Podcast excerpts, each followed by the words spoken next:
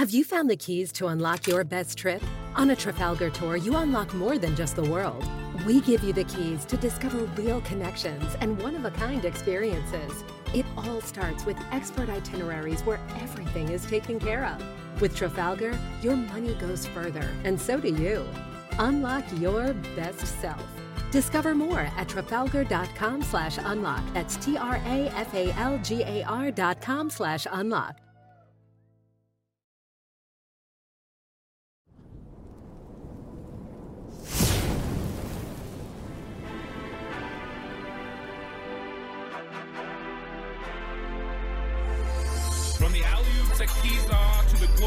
At the stick.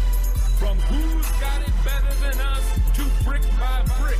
It's always the 49ers way. From off-season to game day. Yeah, we talk back. It's the 49ers cutback.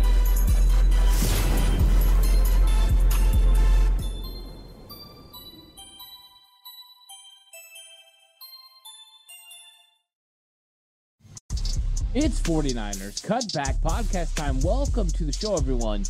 On further review, which means I reviewed the film and now I got a clearer picture on how exactly the San Francisco 49ers went about beating the Washington Commanders.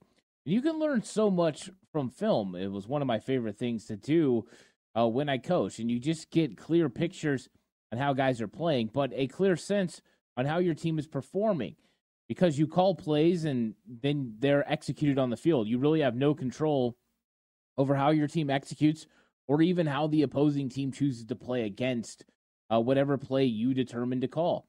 So going out there and actually seeing uh, the things that happen from your calls, the execution, the way defenses are approaching your execution on offense, or if you're on defense, the way an offense is looking to attack your defense and try to signal what your weaknesses are.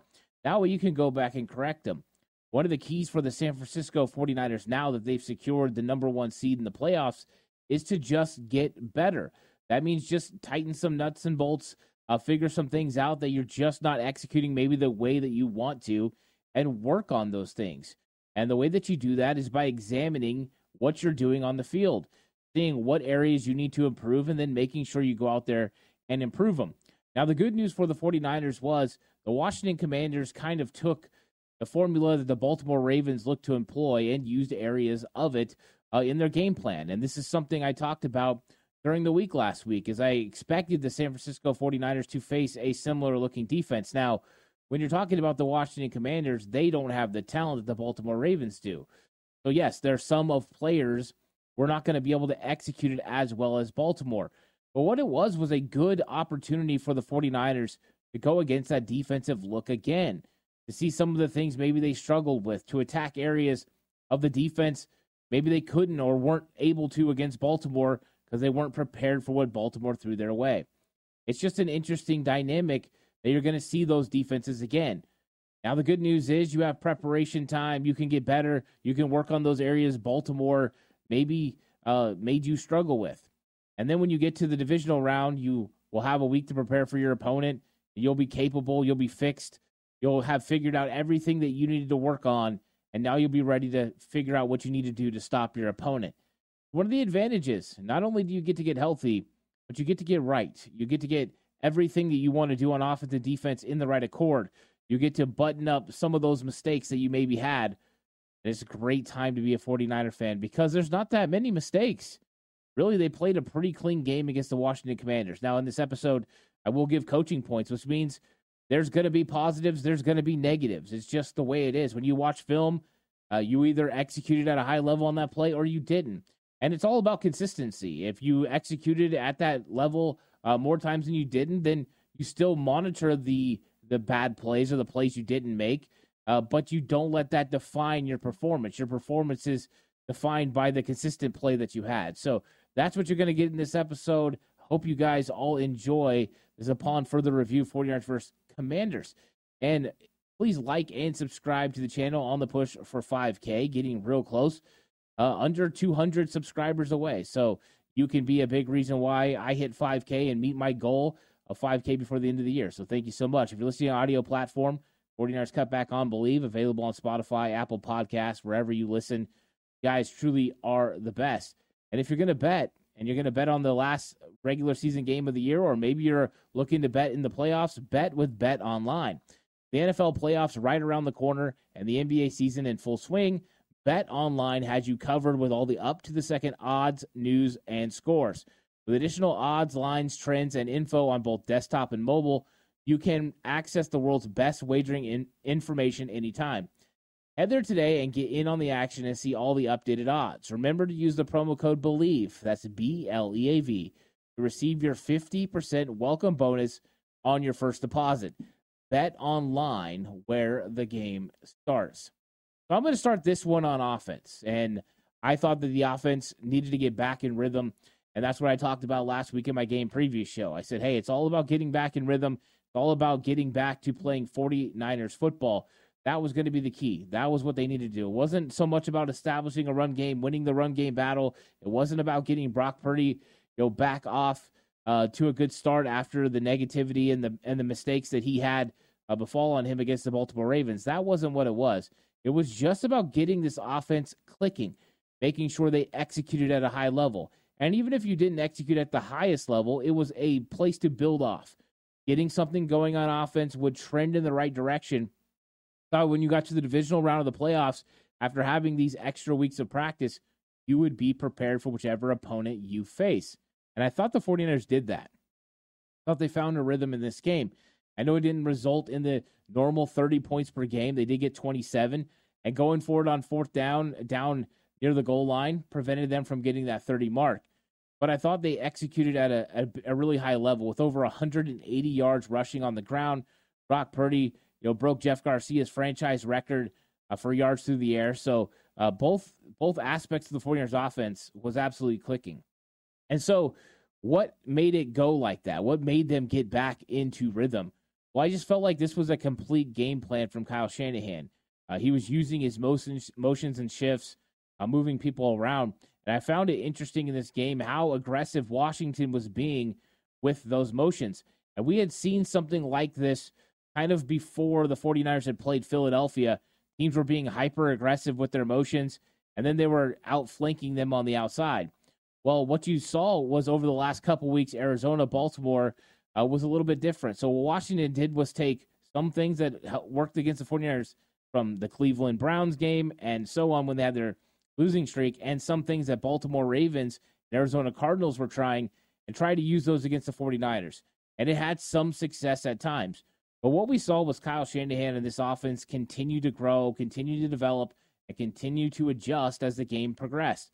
They just kept finding ways to establish the run game, ways to get the ball out of Brock Purdy's hands quickly, find those avenues in the zone where he could get his receivers open. They did a pretty good job moving the football pretty consistently in this game. And part of the reason they did was they were getting Deebo involved in with both the run game and screens. I don't think we've seen Deebo Samuel run the ball this much. Maybe the Monday night game against the New York Giants, uh, or was that Thursday night game against the New York Giants potentially 2021? I mean, we just haven't seen Deebo uh, this much. He was running, he was running counters, he was running reverses, he had tosses out of the backfield. Uh, he was catching quick bubble screens. It was a full array of Deebo Samuel, and he was still catching the ball down the field as well. But uh, Kyle Shanahan was like, oh, okay, you're going to pack the middle again. This is something the team started doing. Baltimore started doing it, making Brock Purdy consistently beat them outside the numbers. Sure, do that. Did that against Jimmy Garoppolo. Well, this isn't the same offense, but we still know how to beat it. And getting the ball in Deebo's hands out in space is the ultimate goal for any football team, uh, let alone the 49ers, because Deebo Samuel's an absolute problem. And one of the most interesting plays in this game was Deebo's push pass touchdown. It's the first touchdown of the game for the 49ers. And on that play, Deebo's coming in motion. And Christian McCaffrey goes in front of the quarterback, Brock Purdy. And you can see, uh, I, I froze it. I did a breakdown over on Patreon of that play and all the plays from the first half of offense. Those are all available on Patreon right now. Um, but you see McCaffrey and Deebo on each side of Brock Purdy as they're converging, and you see the linebackers having to make a choice. And if you guess wrong and you make the wrong choice, probably going to be a touchdown. And so what happened is because you had those two players converging into the same area, you had players that had to make decisions. and the linebackers decided they were going to go with Christian McCaffrey. That was the wrong choice. The edge defender, he has to freeze and make sure that uh, Deebo Samuel doesn't get around him. That was the wrong choice because Deebo did get around him. And once he got there, Charlie Woerner made a great block on the edge to seal it and get him into the end zone. But uh, that was just the conflict that Kyle Shanahan created by getting Deebo Samuel and Christian McCaffrey going into the same direction. I'd like to see more of it. And I saw a couple other plays, including a tidbit I left uh, for my Patreon listeners of a play that can come off what they're running. They are setting things up for the playoffs that are going to be huge. Uh, they're giving teams looks right now that are going to develop into something else where they can get the ball to McCaffrey or they can get the ball to Deebo and put the defense in a real state of uh, conflict where they have to decide which way they want to go. That's exactly what you want to do in a run game because the way the 49ers run their zone scheme, uh, you go you know, left or right, and you get a lot of bodies and a lot of movement going that way.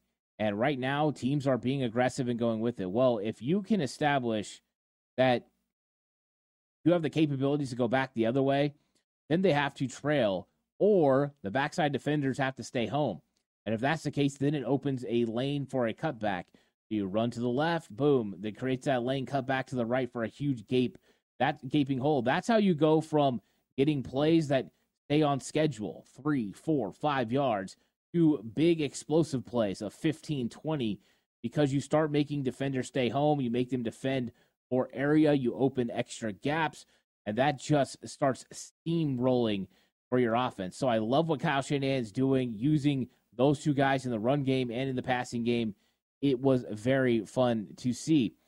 They were taking advantage of Washington's aggressiveness in the second half. Uh, that was on display. You would get Elijah Mitchell, they said him motioning to the left side on one particular play. And Washington safety and linebacker flew downhill to take it away. And the 49ers went the other way. Um, it was just, it was really good to see Kyle Shanahan get into his adjustments, figure out exactly what uh, they were trying to do to him. And once he figured out what Ron Rivera was trying to do scheme wise, what he was trying to do as far as sending personnel, they kept flying guys up, running uh, inverted cover two, uh, saw a bunch of different things, some cover six. And once they figured out what they were doing consistently, they started taking advantage of it. And you've seen the 49ers really take advantage using Elijah Mitchell. Uh, Elijah Mitchell ran the ball uh, more than we've seen him all year. He rushed for over 80 yards on 16 carries, 14.7 uh, yards per carry. He did a really good job in this game. And what we saw from Elijah Mitchell was some of that bully mentality, right? In 2019, the big conversation was 49ers are playing bully ball. They're running people over. And you saw a little bit of a return to that. The 49ers definitely had a run game going with Christian McCaffrey earlier. He averaged 4.6 yards per carry, and Elijah Mitchell was right there with them. So 49ers were taking advantage of the run game. But I thought that that third quarter really established the 49ers uh, for the rest of the game. They were going to be able to get downhill, be aggressive, take it right to them. And we saw a running back in Elijah Mitchell that had the ability to go outside. He had the ability to go sneak through little tiny holes, uh, but the ability to make people miss as well in space. It was a great performance from Elijah Mitchell. And one thing I took notice to is there are some big plays in this game that Elijah Mitchell are a part of in the passing game as well. If you notice the play I talked about earlier, uh, them going after Elijah Mitchell, that's them reading him and fearing him that in the passing game because there was an empty backfield. And then there's another play the big throw to Brandon Aiyuk over the top, right? Brock Purdy puts it just over the defender's hands. It's a spectacular throw. Elijah Mitchell holds the defender in the flat by going out and running a route. I think there's a, a ability for the 49ers to stick with their offense when Elijah Mitchell's in the game. And I think that is something that can't be ignored. The 49ers need a running back too. And this is the problem with Elijah Mitchell, though, is health. But when he's healthy, he gives the 49ers the ability to say, okay, Christian McCaffrey's out. He needs a break. Elijah Mitchell can run the complete playbook. Elijah Mitchell can go out for passes and beat people in the in the in the passing game. He can protect the quarterback uh, when he's asked to in pass protection. He can run the football consistently. He can play screens. He can block well. He just gives you so much ability because he's well versed and he's well rounded. And we've seen this guy play really well in his rookie season. He's a guy that we trust with the football in his hands. He doesn't fumble, he doesn't turn the ball over.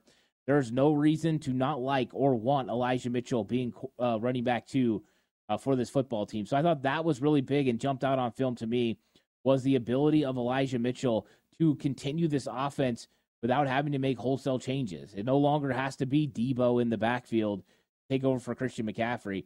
Elijah Mitchell can do that. Uh, yes, you still want to sprinkle in Deebo. That's one of the main goals of any offensive scheme, any offensive game plan is to get Deebo involved. Uh, but now you have Elijah Mitchell, and he could do a really good job, and you don't have to change anything up. You don't have to go against your game plan that you wanted to run. You can keep it the same. Is he going to do it as well as Christian McCaffrey? No. Christian McCaffrey is a Hall of Fame caliber football player, the offensive player of the year. Uh, but Elijah Mitchell is nice to have as a number two. He's clutch. He runs physical. Um, so he he's really good to have on your team. I thought Brock looked good, and you know, anytime that you're breaking down a quarterback, you're going to find some things that maybe you know uh, he could have went better. But with Brock, I thought he was very consistent. Uh, once again, he was throwing with anticipation. There were some throws he made that were spectacular. He was making really good reads. Um, to me, he did a good job. The improvisation was there. So yeah, Brock Purdy looked like Brock Purdy.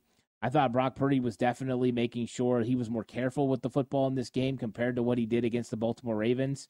And I'm hoping that uh, what happened in the second half with him going out there and being a little bit of a gunslinger and throwing that ball to Brandon Aiyuk, right where he escapes the pocket, rolls to the right, points for him to go to the left, and throws it. It was a spectacular play, but I hope that he continues to want to do those types of things. Uh, the way Aiyuk talked in the presser was that, hey, this is something he's going to continue to do, that he's just that dude. He's just going to keep uh, throwing the football and not let these problems get to him. Um, I thought that was really huge. So uh, to me, I thought Brock looked good.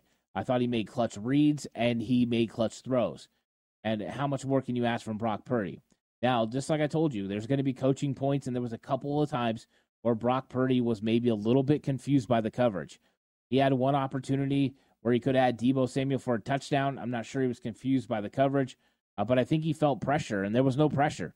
He started to step up, and he almost ran into Spencer Burford, and then he rolled to the right, and they couldn't get anything going, and he threw the ball away. It's unfortunate because Deebo Samuel broke free into the back of the end zone. Now, I don't know what, what point uh, Deebo Samuel was in the progression, but what I do know is if Brock had his eyes up in that category because he brought his eyes down, he would have saw Deebo and been able to get the ball to him in the end zone. There was a breakdown in coverage, and Deebo got open. Uh, that's just one case, and I always take into account what the what the play is, what the progression is, and yes, he he it was probably the play breaking down, but I think that's the expectation now from Brock Purdy, right? That he makes those kinds of plays.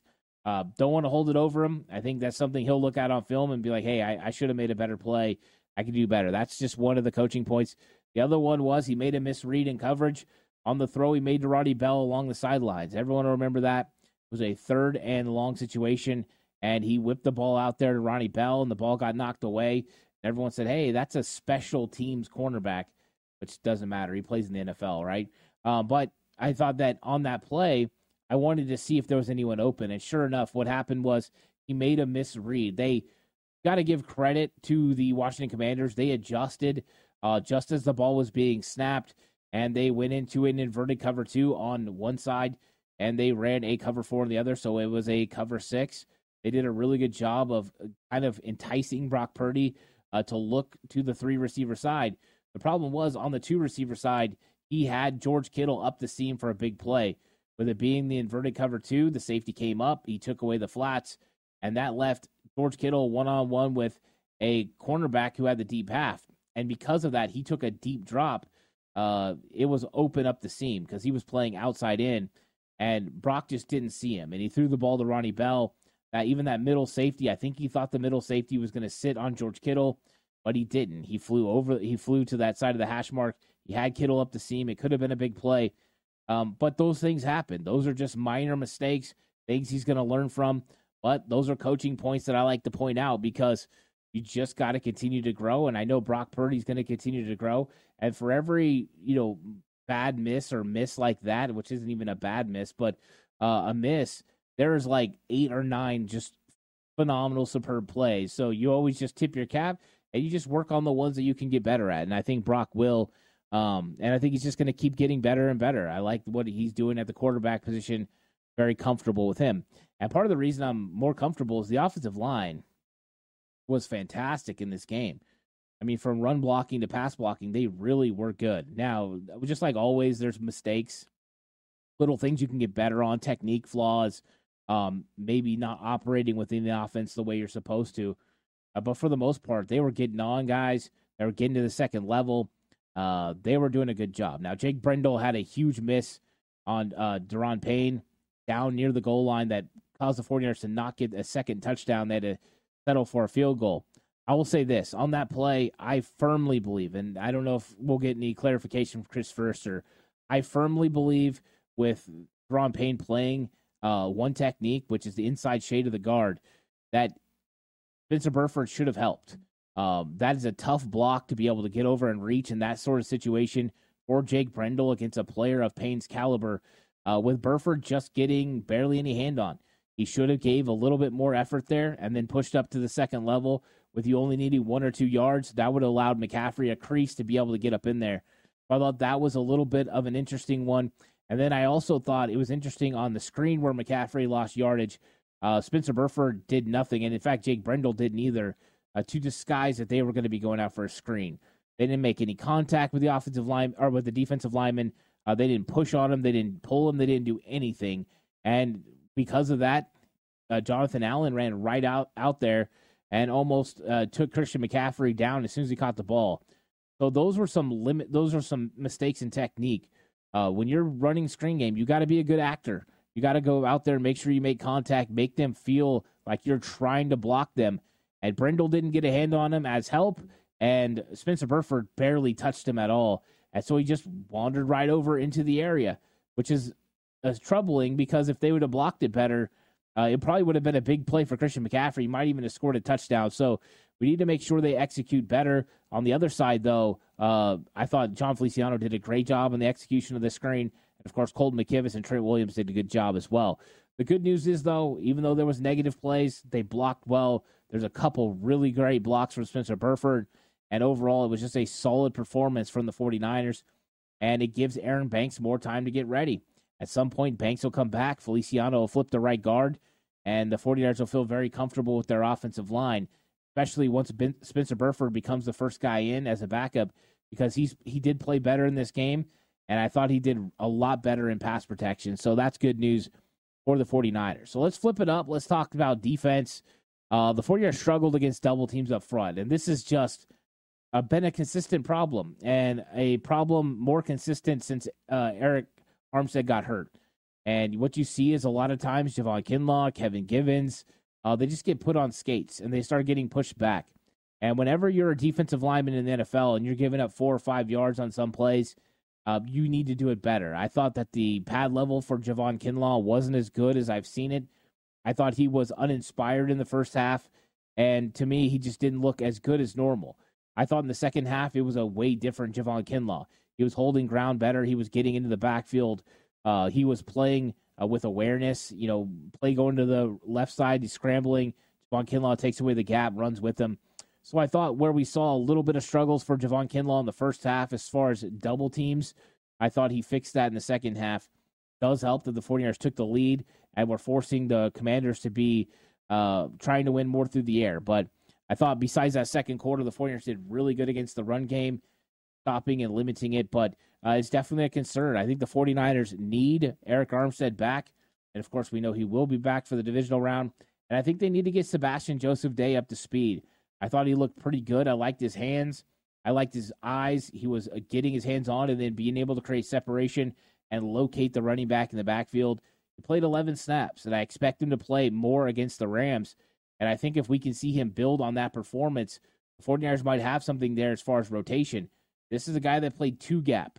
Uh, so he was responsible for two gaps, and that means he had to play really tough against the the run. He had to play with great leverage, and he had to have heavy and strong hands, and he does. So I want to see continued development from Sebastian Joseph Day, and with him having a second week within this uh, defense, I fully expect him to. Uh, screens were a struggle, like usual. Just the 49ers' aggressive style leaves them susceptible to screens, and it was a problem again. And Uh, Fred and Dre are doing everything they can to stop it.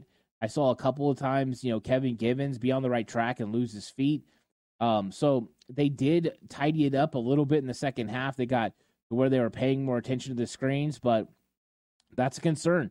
I think if there are two concerns for the 49ers going into the playoffs right now, it would be being able to stop uh, double team blocks or duo blocks and also being able to limit the effectiveness of screens.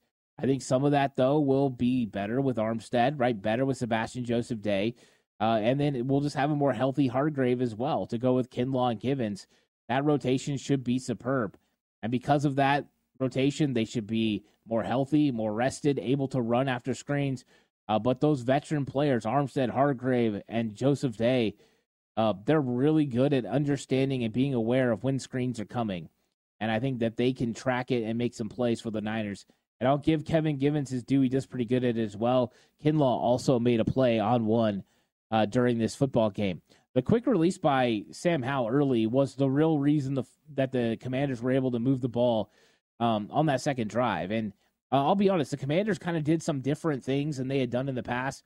And you saw what you saw from uh, Eric Bieniemy was a little bit of a pull from what they did against the 49ers with the Kansas City Chiefs in 2022, taking advantage of getting on the edge uh, with wide receivers being able to run those jet sweeps and they ran that to Terry McLaurin, and that kind of opened some things up. So uh, you saw him take a little bit of a sample out of what they did in Kansas City and pull it over to the Washington Commanders, and it had some effectiveness. So uh, the conversations are always right double team at the point attack against the Niners, run the screen game against the 49ers and take advantage of their aggressiveness, and then burden their edge defenders by running jet sweeps. And that's exactly what they did in this game.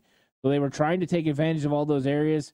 Not sure it worked. They only scored 10 points. So uh, it was a, a interesting game plan. It worked in the second quarter. Terry McLaurin had some big plays on that drive. And that second quarter explosion uh, between McLaurin, uh, the runs by Brian Robinson, uh, it was it was pretty pretty superb. And the 49ers had to step up and make plays, and they ended up doing it. But uh, Lenoir and Ambry Thomas giving up the big plays. I wanted to talk about this a little bit.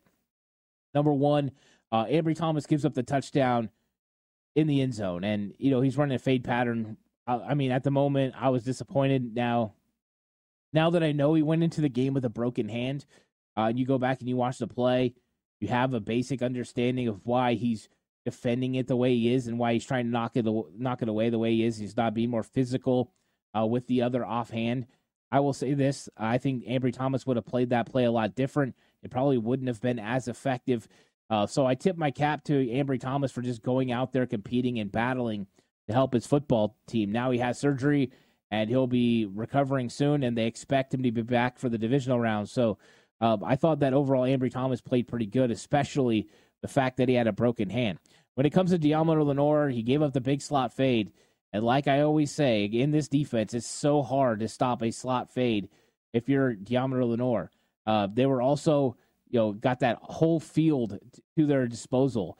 It was at the opposing hash mark, which means they had a lot of room for Terry McLaurin to be able to drift towards the sideline. Got some separation. He made a play. Um, Steve Wilks, being the gambler that he was, was in zero coverage. Means he had man coverage across the board. Lenoir had no help. Uh, you got to have a lot of faith in Deommodore Lenoir to do that. He does. And Lenoir got caught one time, but that's a tough play. Uh, you can't allow that guy to get a free release to the outside and then be able to drift away from you. Uh, but savor the flavor. It probably won't happen again. It was a good executed play. But let's be honest, Deommodore Lenoir had his hands all over the football in this game. First drive of the game, he nearly has an interception. He's playing behind the receiver, jumps around him, nearly picks it off. That was a huge play. That was third down, ended up causing a punt. And then later in the game, he jumps in front of an offensive player and makes an interception so Deommodore Lenoir was in and around the ball a lot. Uh, the hyena getting making sure he's there to make plays. It was fantastic to see. He's already bringing physicality. Now he's bringing the ability for turnovers, and that's exactly what you need. And he's getting led the way by Charvarius Ward. Uh, Mooney, as he calls himself AP Mooney, All Pro Mooney, uh, got his hand on his fifth interception of the season. He's having a superb year, and he just might be in line for an All Pro. Uh, the fact he's being referred to as a ball hawk is huge considering how many pass breakups he had compared to interceptions. So uh, definitely excited about those two guys and how they're playing and how the 49ers are being aggressive with their quarterbacks and how it's developing into interceptions. 49ers have had 21 interceptions this year. That's second best in the NFL. They have been great. And Lenoir and Charvarius Ward are a big reason why. That's for sure. Uh, Logan Ryan. Logan Ryan saw his first start of the season, and I thought he looked really good against the pass. I thought one thing I noticed on film that was interesting the 49ers were willing to put Logan Ryan and Tashaun Gipson one on one with Jahan Dotson and others. Uh, that's a that's a slot wide receiver, and you're willing to put your safety one on one. We know Logan Ryan has legit coverage skills, considering he came into this league as a corner for the New England Patriots. But uh, that showed a lot of faith. I would say this about Logan Ryan: I thought he looked really good against the pass. They never threw the ball his way, which means he probably had pretty good coverage. That's happened for Ji'Ayir Brown as well. So we'll see if it's game plan or what it is. Uh, I did see him around the football some, but I will say he's not as good as Ji'Ayir Brown as far as helping and run fits. Ji'Ayir Brown comes downhill like a guided missile. Uh, it makes a lot of big tackles. He's a sure tackler most of the time. So I think that you know you have your give and take. Where Logan Ryan's better against the pass, he's a better communicator. He's a better, he's a more veteran player. Uh, Ji'Ayir Brown gives you the ability to come up aggressively and stop the run. Uh, so we'll see. We'll see what happens with Ji'Ayir. Uh, don't think he's going to play this week. We'll see what his availability is for the divisional round. This is an opportunity for Logan Ryan to consistently get more playing time. So we'll see. But I thought Logan Ryan looked pretty good in this game against the pass. Not bad angles in the run game, but maybe not as physical at the point of attack as I would like. Uh, but still, I want to see how he does in game two. It was his first game of the season, and who knows? He might just step up and make some big plays like Tashaun Gipson. And then last, Steve Wilks was absolutely fantastic. He was just so good in the second half. He had so many different looks and disguises. Uh, Sam Howell didn't know what he was looking at. Then he was bringing some very elaborate blitzes. Uh, they were exotic. They were coming from different spots. He was blitzing safeties, corners. Uh, he was dropping out defensive lineman Randy Gregory in coverage on Logan Thomas or if he dropped off Javon Kinlaw as far as a fire zone blitz. It was just a lot of different looks for him. Steve Wilks, he was going zero. He was running palms. He had so many different coverages. It was really good to watch. Uh, it was confusing Sam Howell, and I think that's what led to some of the interceptions of the second half. But I thought his looks, the way he attacked with the defensive line and linebackers using blitzes, uh, took the pressure off of the defensive line to stop the run game. And ultimately, once the 49ers got up, uh, the Commanders had to turn away from the run a lot and go more to the passing game. And when that happened, Steve Wilks just dialed them up and went after him, shut them out in the second half. That's exactly what you're tasked to do. So uh, Wilks had himself a really good game. 49ers defense looked good in the second half, real good, in fact. And we'll see if that carries over. The 49ers are going to have some big decisions on how many players are going to play this week. I think we can expect to see uh, Logan Ryan getting some playing time, Sebastian Joseph Day, uh, probably Jason Verrett. Uh, we're going to get to see those guys in action. Maybe some Robert Beal Jr. extra time for Randy Gregory. Uh, this is going to be a good opportunity for 49ers role players to get some playing time. And now we're going to get to get even more film on all them. That's going to be a lot of film next week. That's going to be fun to watch. Like always, if you want to watch the breakdowns, head on over to Patreon. Film breakdowns available over there. Uh, there's also standalone shows like the Ant Hill Show, the Slightly Offsides, uh, Ant and Classic Show, full shows available over on Patreon. So if you want to check those out, uh, like and subscribe to the channel if you haven't already. On the push for 5K, listening on audio platform 40 hours cut back on Bleav. Please give it a five star rating. This episode was brought to you by Bet Online, where the game starts. Hope to catch you guys all on the next one. Lots of content coming your way. But until then, stay safe. And Remember, the right way is always the 49ers.